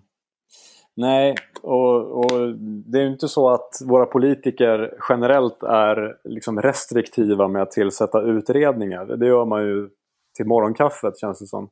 Och startar en ny myndighet. Ja, eh, precis. Så att just i den här frågan, nej, men jag tror att man har grävt ner sig fullständigt eh, i ideologi, signalpolitik. Ja, Men det är ju faktiskt så. Alltså jag har ju pratat med en del riksdagsmän och kvinnor som jag försöker få till podden. Eh, och jag tar ju upp det här. Jag berättar för dem att jag ska prata med dig till exempel. Eh, att du har stått på min önskelista ganska länge. Eh, och de håller ju med dig. Mm. Alla utom en. Jag har pratat med sju stycken. Alla utom en eh, är på din linje. Mm. Men det är fullkomligt politiskt självmord att säga det utåt. Ingen vågar stå för det. nej. Hur har, du det med, hur har du det med kollegor? Eh, så. Eh, Nej, men alltså som jag var inne på, jag har det bra kollegor. ja, men förutom de tre på din avdelning, tänker jag. Ja, nej men alltså jag tror att så, som, som samhället i stort så är det här ett, för att citera Aron Flam, och Aron Flam älskar att bli citerad. Ja, Eh, så är det, Det kan vi ge. ett, eh, Ja. Eh, jag gjorde reklam för hans kommande bok som heter just det. Ehm, han, säger, han pratar om kulturspecifika tabun. Och narkotika är ett tabu. Och, och tabun pratar man ju inte om, det ligger lite i sakens natur. Sen, sen ska vi väl säga att om vi tittar på riksdagsledamöter och politiker i allmänhet så ser det ju väldigt annorlunda ut nu än vad det gjorde för bara 5-10 år sedan. Uh, jag vet att det var någon miljöpartist, jag glömmer alltid namnet på honom. Som för drygt 10 år sedan lyfte den här frågan i sin partigrupp. Och de bara, dörren är där. Han blev utkastad. Eh, och så ser det ju inte riktigt ut nu. Eh, det finns ju faktiskt folk som ändå pratar om, om att se över liksom, narkotikapolitiken. Eh, och det fick man ju inte göra förut. Men, men nu har det, ju, det har ju hänt saker i opinionen, eller, eller i debatten åtminstone. jag tror ju så här att ju, ju räddare man är för att få sin synpunkt utredd, eller sin ståndpunkt utredd, desto osäkrare är man nog egentligen på vad man baserar sin ståndpunkt på. Ja, och, och är man så... Alltså är man trygg i sina åsikter och sina uppfattningar så borde man ju tåla en granskning. Det, det var kanske det du sa. Ja, men där, alltså där har vi ju, nu blir det politiskt där, men där har vi ju hela jävla problemet med svensk politik. Mm. Eh, att man säger, nej men så här, vi, eh, och jag hamnar alltid på Sverigedemokraterna. Alltså man har, man har i tre val i rad lyckats växa dem, i princip dubbla dem, bara för att man vägrar prata med dem. Mm. De har kunnat stått vid sidan av och peka på med facit i hand, bara, nej men så här skulle vi ha gjort. Mm. Och så gör man så. Ja, Eller säger Alltså- så i alla fall. Ja, gör så också. Ja, och, så vän, och sen vänder den här oljetanken smack och helt plötsligt har Socialdemokraterna alltid förordat en stängd gräns. Bara skjut mig. Ja, ja det är fascinerande. Det är det. När vi ändå håller på och pratar om ministrar. Eh, Damberg sa i en debatt va, att han har aldrig träffat en polis som är för eh, skademinimering, legalisering och avkriminalisering. Ja, nu gjorde du som jag och eh, tolkade hans citat eh, välvilligt. välvilligt. Ja, Jag tror jo, att hans, jag är en snäll jävel. Ja, jag med. Och han, han sa, hans exakta ord var jag har aldrig träffat en polis som tror att gängkriminaliteten skulle påverkas av att släppa knarket fritt. Och, Alltså, det där är fel Ja. på så jävla många Ja. nivåer. ja, ja, det, det, det är så. Men jag, jag tolkade hans citat välvilligt och så sa jag på Twitter någonting i, i stil med det du sa.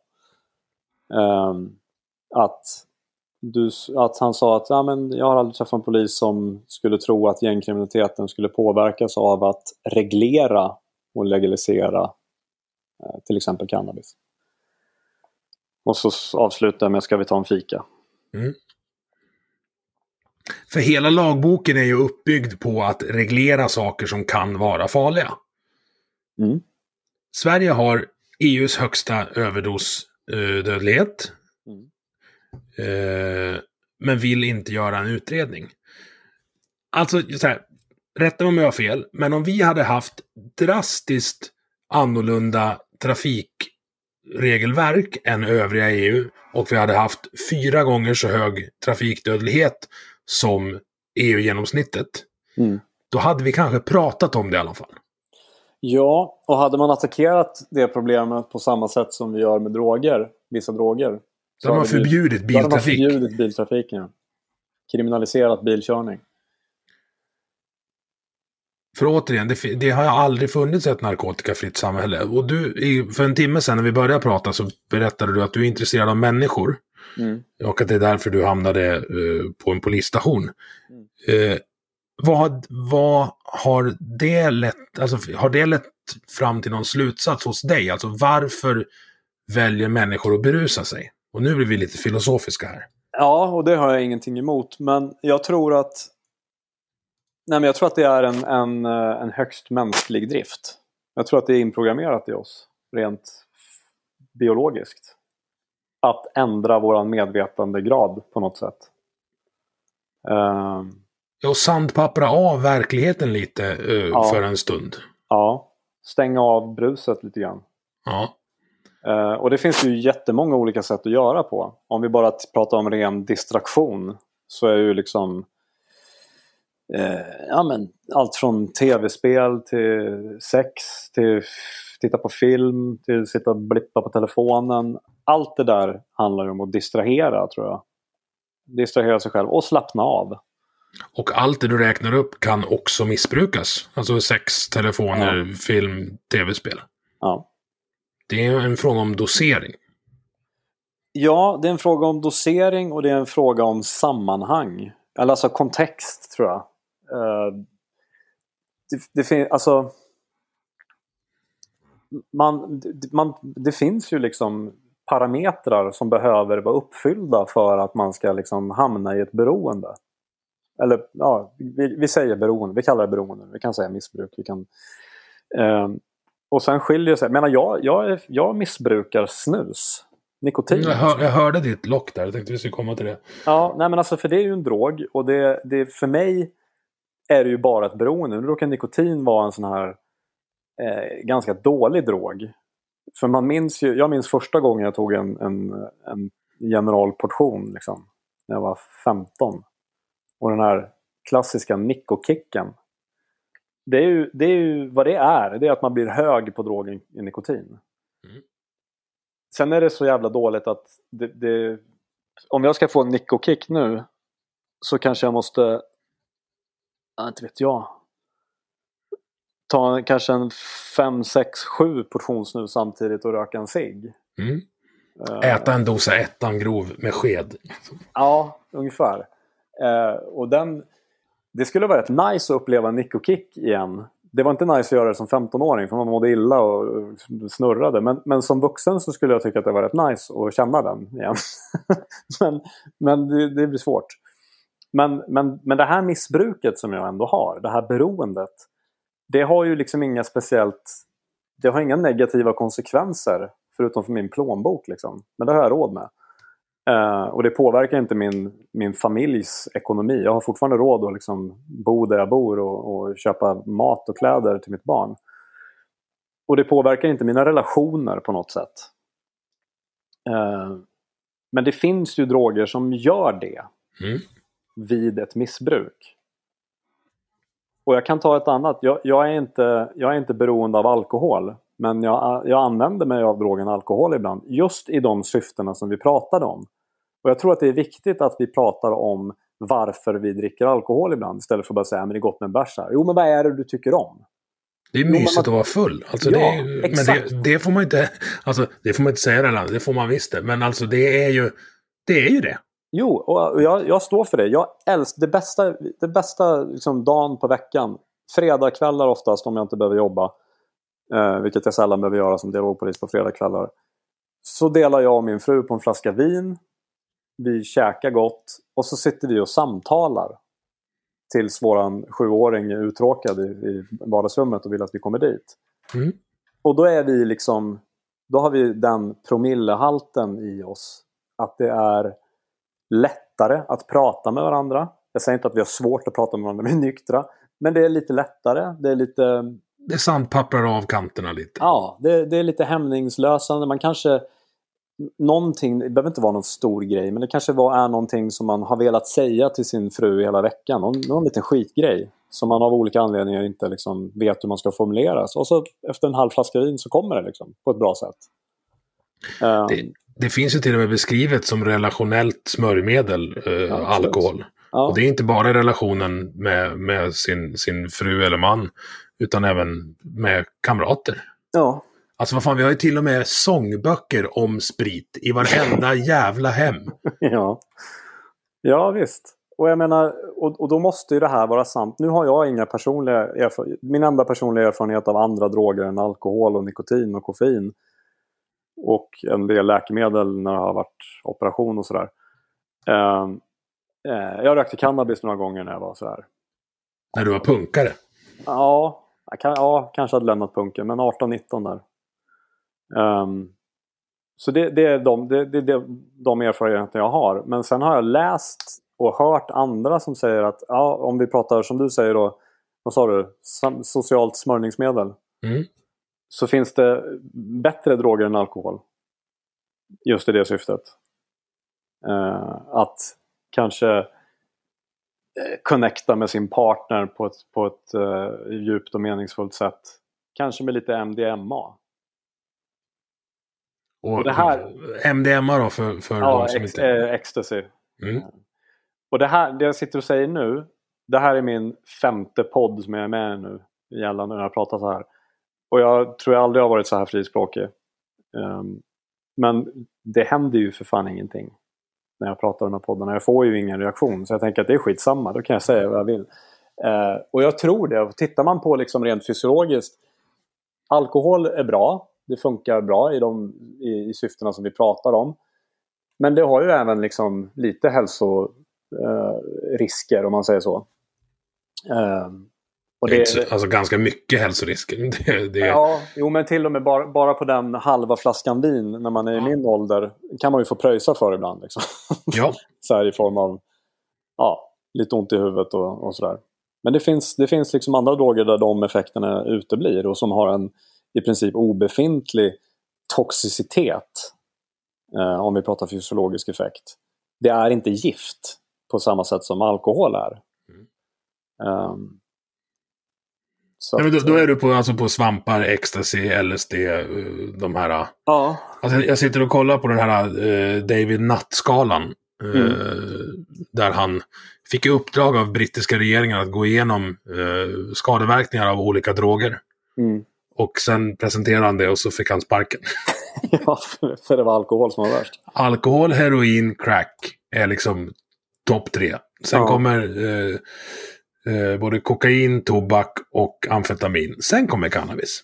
Ja, men det där är ju också, om du- man tittar på det, är väldigt färgglatt den där skalan. Har jag för Mm. mig. Och det, det är ju inte bara, han tittar ju inte bara på eh, det drogen gör med kroppen. Nej, utan han tittar även på den sociala eh, Ja. delen.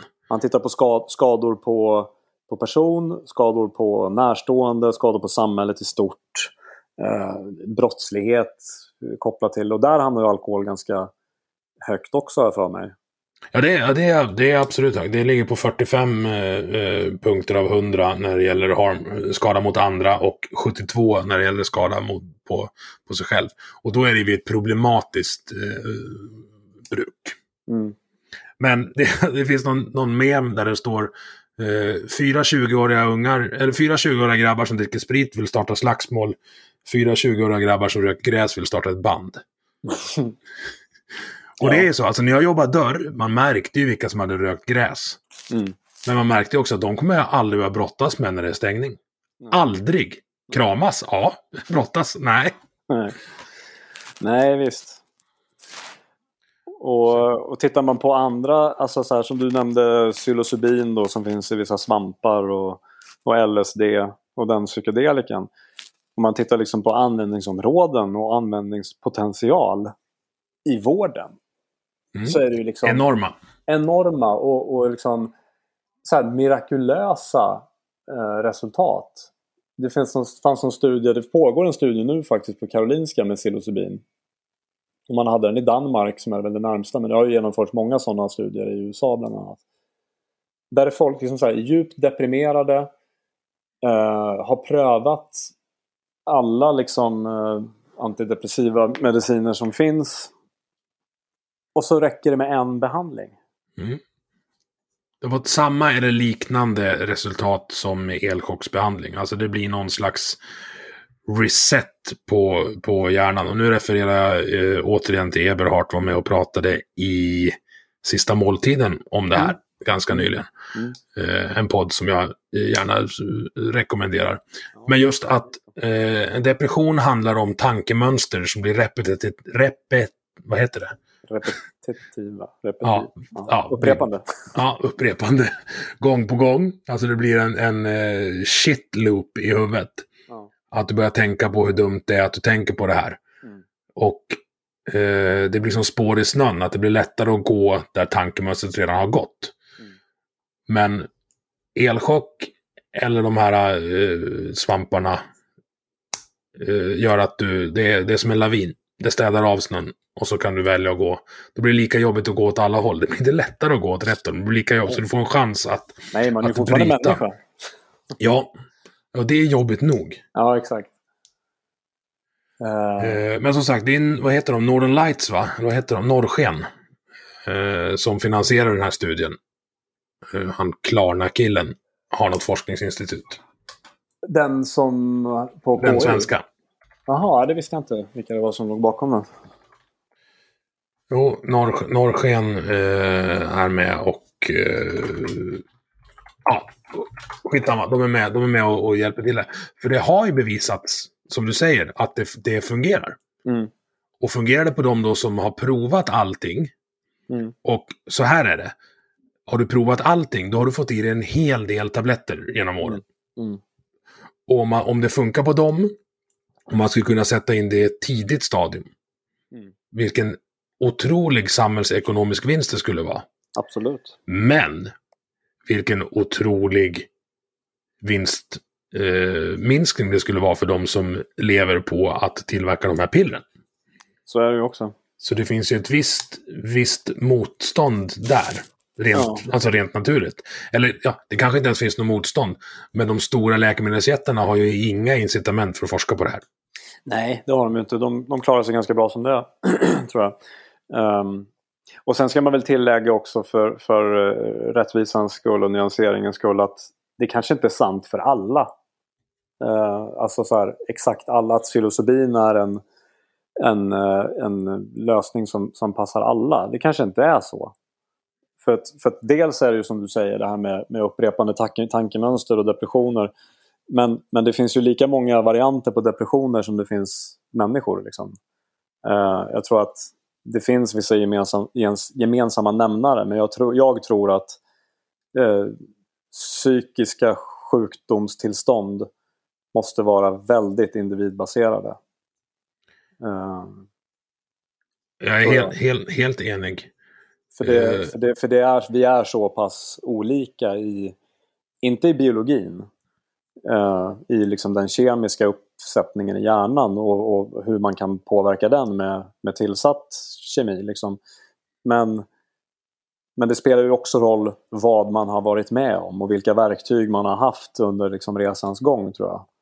Hjärnan är en så pass komplicerad ska Alltså det är den mest avancerade skapelsen, tingesten som mäns mänskligheten har upptäckt.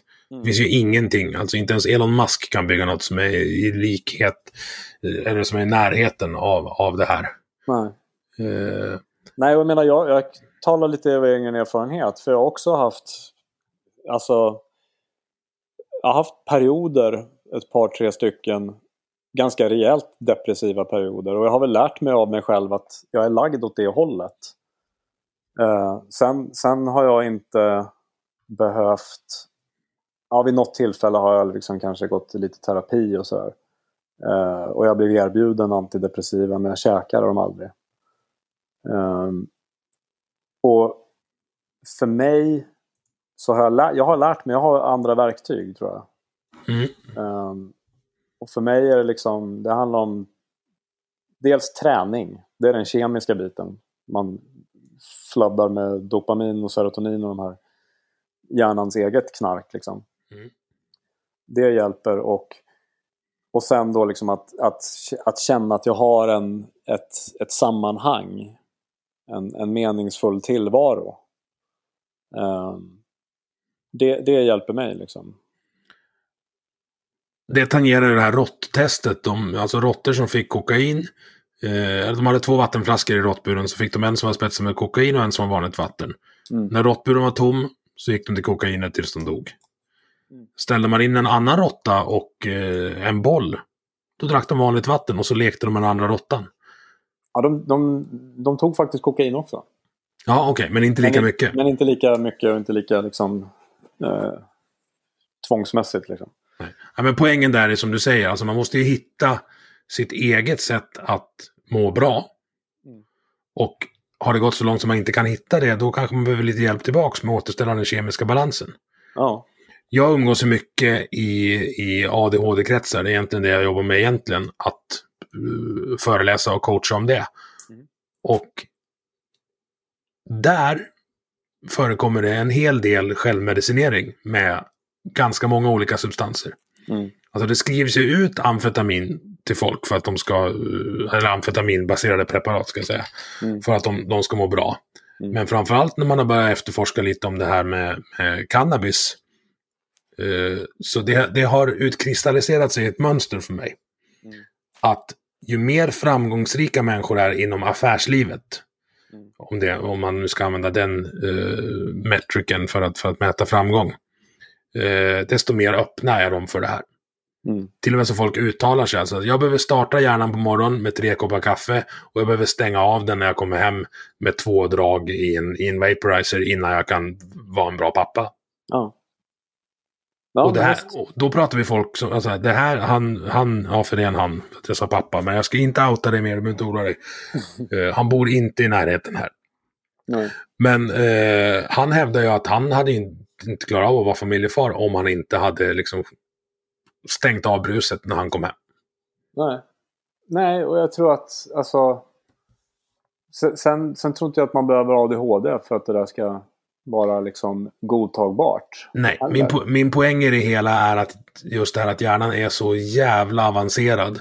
Mm. Och det kan skilja sig så mycket från person till person. Mm. Eh, att det, det är dumt att låsa in folk som fungerar i samhället för att de har hittat ett sätt att fungera som kanske inte är 100% lagligt just nu. Om det inte medför något problem varken för dem, deras hundratals anställda eller deras familj, utan snarare tvärtom. Mm. Amen. ja, jag håller med. Det, det, det är så. Det, vi, vi är dynamiska varelser liksom. Ehm. Och jag har funderat eh, mycket på debatten liksom kring det här. Och jag tycker det är så... jag börjar faktiskt ruttna lite på, på att försöka föra samtalet på Twitter. För det är liksom ett synnerligen uselt forum för samtal. Det är ett väldigt bra, väldigt bra forum för att nå ut med information. Och det är ett väldigt bra forum att klatscha till meningsmotståndare med fyndiga one-liners. Mm. Sådär. Eh, men det intresserar inte mig speciellt mycket. Ehm, det jag vill ha sagt är att det skulle vara väldigt roligt att föra ett samtal med någon som absolut inte tycker som jag i det här. Men de Ehm, är ju inte så sugna att prata. Nej, de är ju inte det. Och det är jävligt synd. Ehm, och ja, här är vi. Jag bara kollar lite på Clubhouse. och den är ju sådär... Ja, vad ska man säga om det? Jag det jag gillar med Clubhouse är att det, försv- det skalar bort en ganska stor del av de här anonyma människorna som kanske bara slänger in ett, ett glåpord liksom, på Twitter. Mm. För det, det funkar inte på Clubhouse. För du, du fortfarande, du syns inte. Du behöver inte ha ditt riktiga namn. Men du har fortfarande din röst. Och du, liksom, du, du, kan inte, du får inte skitmycket betänketid om du får en fråga liksom, om du deltar i ett samtal på Clubhouse. Utan då måste du ha ett svar. Liksom. Och det, det höjer nivån lite tror jag. Mm. Eh, och det gillar jag. Jag har inte varit sådär skitaktiv. För det råkar... Jag märker att så här vid 19 på kvällen då, då, då börjar det hända grejer. Men då är det fan kontoret stängt här hemma. Jag har hållit mig från Clubhouse just för att jag har... Alltså så här, summan av lasten är konstant och jag har inte plats för en till. Nej. Det är liksom... Jag har precis börjat köra motorcykel så det tar all tid. Men det kan jag säga, det är också elchocksbehandling för mig. Ja. Framför, och det har jag också, om vi ska prata om ADHD-köret här. Eh, vi graviterar mot ställen där det finns tydliga regler, det vill säga i trafiken eller i garaget. För antingen är det rött eller grönt när du ska åka, ja, gult ibland då. Och i garaget så antingen får du motorn att funka eller så, får, eller så går den inte. Eh, och så finns det ett visst mått av risk. Mm.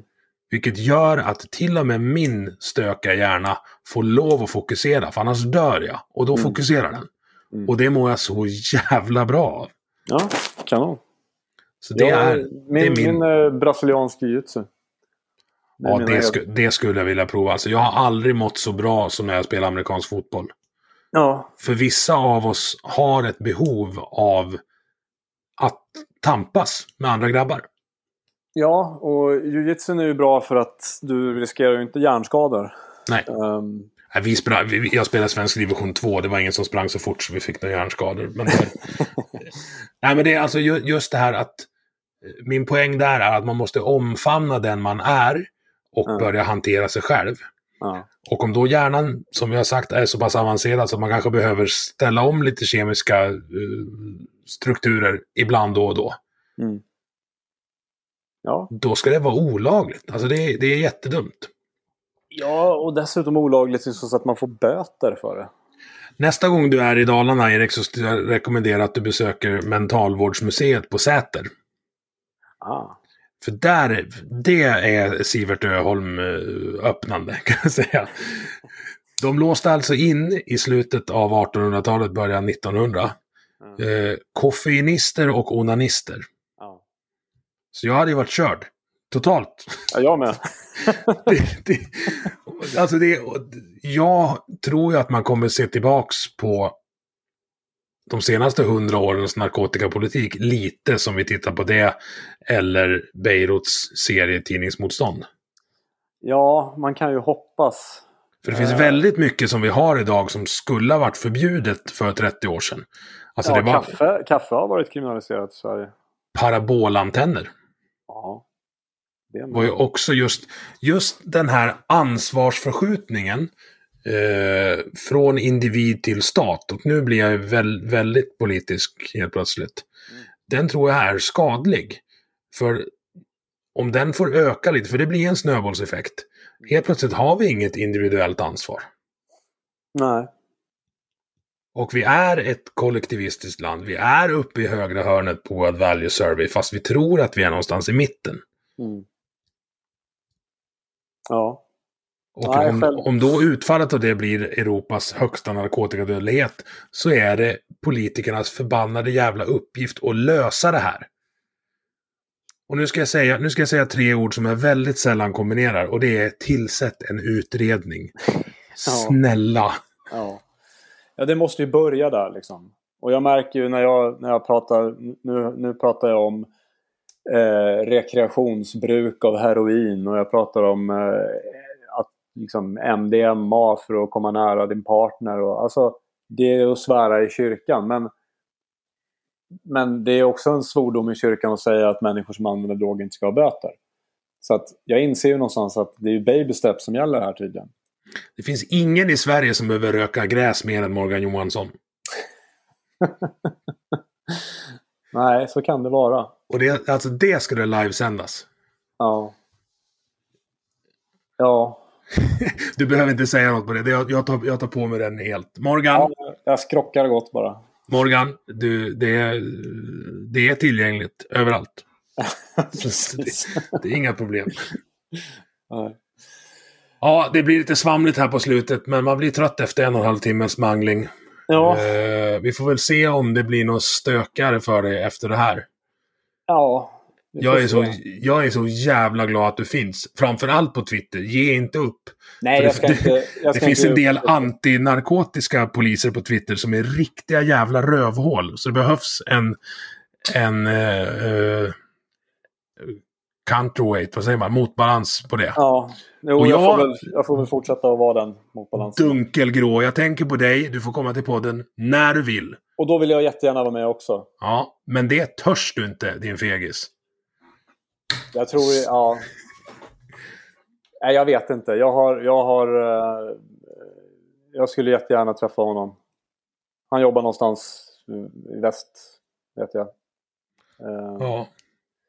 Men eh, Och nästa, det- nästa gång det blir jättestora demonstrationer här i Stockholm och vi behöver hjälp från Göteborg och Malmö som vi behöver ibland. Då ses vi, Dunkel. Då tar vi en fika någonstans. Då ses vi vid logistikbussen och käkar en torr wrap. Och snackar lite. Det är min inbjudan. Bra. Do it, Dunkel. Nej, jag håller inte andan. Nej, vi, stoppar, vi, vi, vi stoppar där. Återigen, tack för att jag fick eh, låna din fantastiska hjärna i en och en halv timme. Tack snälla Emil. Det var jättetrevligt. Du har lyssnat på Vi måste prata som produceras av mig, Emil Nilsson. Tycker du om det du hörde? Dela avsnittet med dina vänner och på sociala medier. Vill du stötta podden kan du göra det via Patreon där du hittar den på patreon.com snedstreck vi måste prata i ett ord.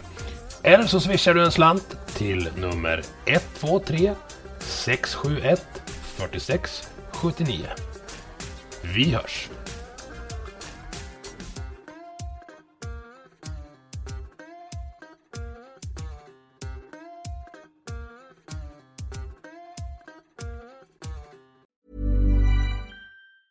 Ever catch yourself eating the same flavorless dinner three days in a row?